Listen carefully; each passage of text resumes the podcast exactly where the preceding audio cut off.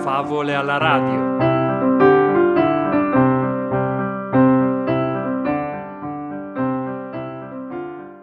Oggi per la festa del papà leggiamo l'albo illustrato Papà-isola di Émile Jadoul, Babalibri.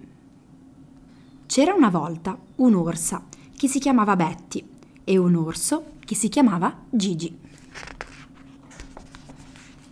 L'orso Gigi presto sarebbe diventato papà. «Sarò un bravo papà?» si domandava Gigi. «Un super papà gioca a calcio, mentre a me non piace per niente», diceva Gigi. «Un super papà sa nuotare come un pesce, mentre io non so neanche tuffarmi», sospirava Gigi. E poi un super papà sa come costruire una capanna per il proprio cucciolo, mentre io non so nemmeno usare un martello, diceva Gigi.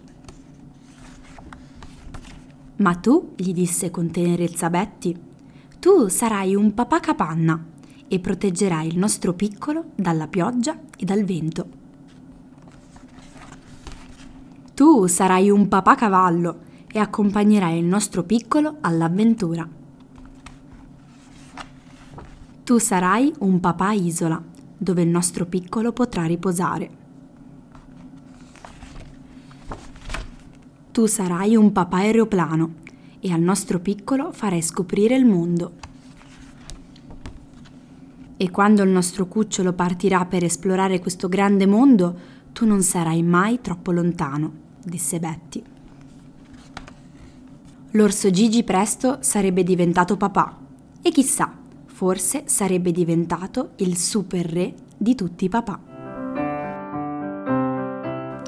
Prima di salutarci, leggiamo la filastrocca Ecco di Bruno Tognolini.